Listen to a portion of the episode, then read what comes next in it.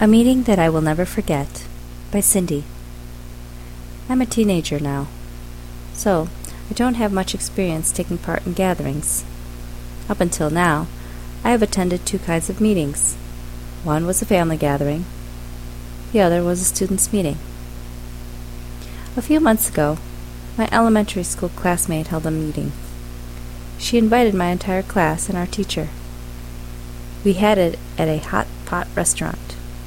With this opportunity, I was able to contact some of my old classmates again. These classmates had not met each other before.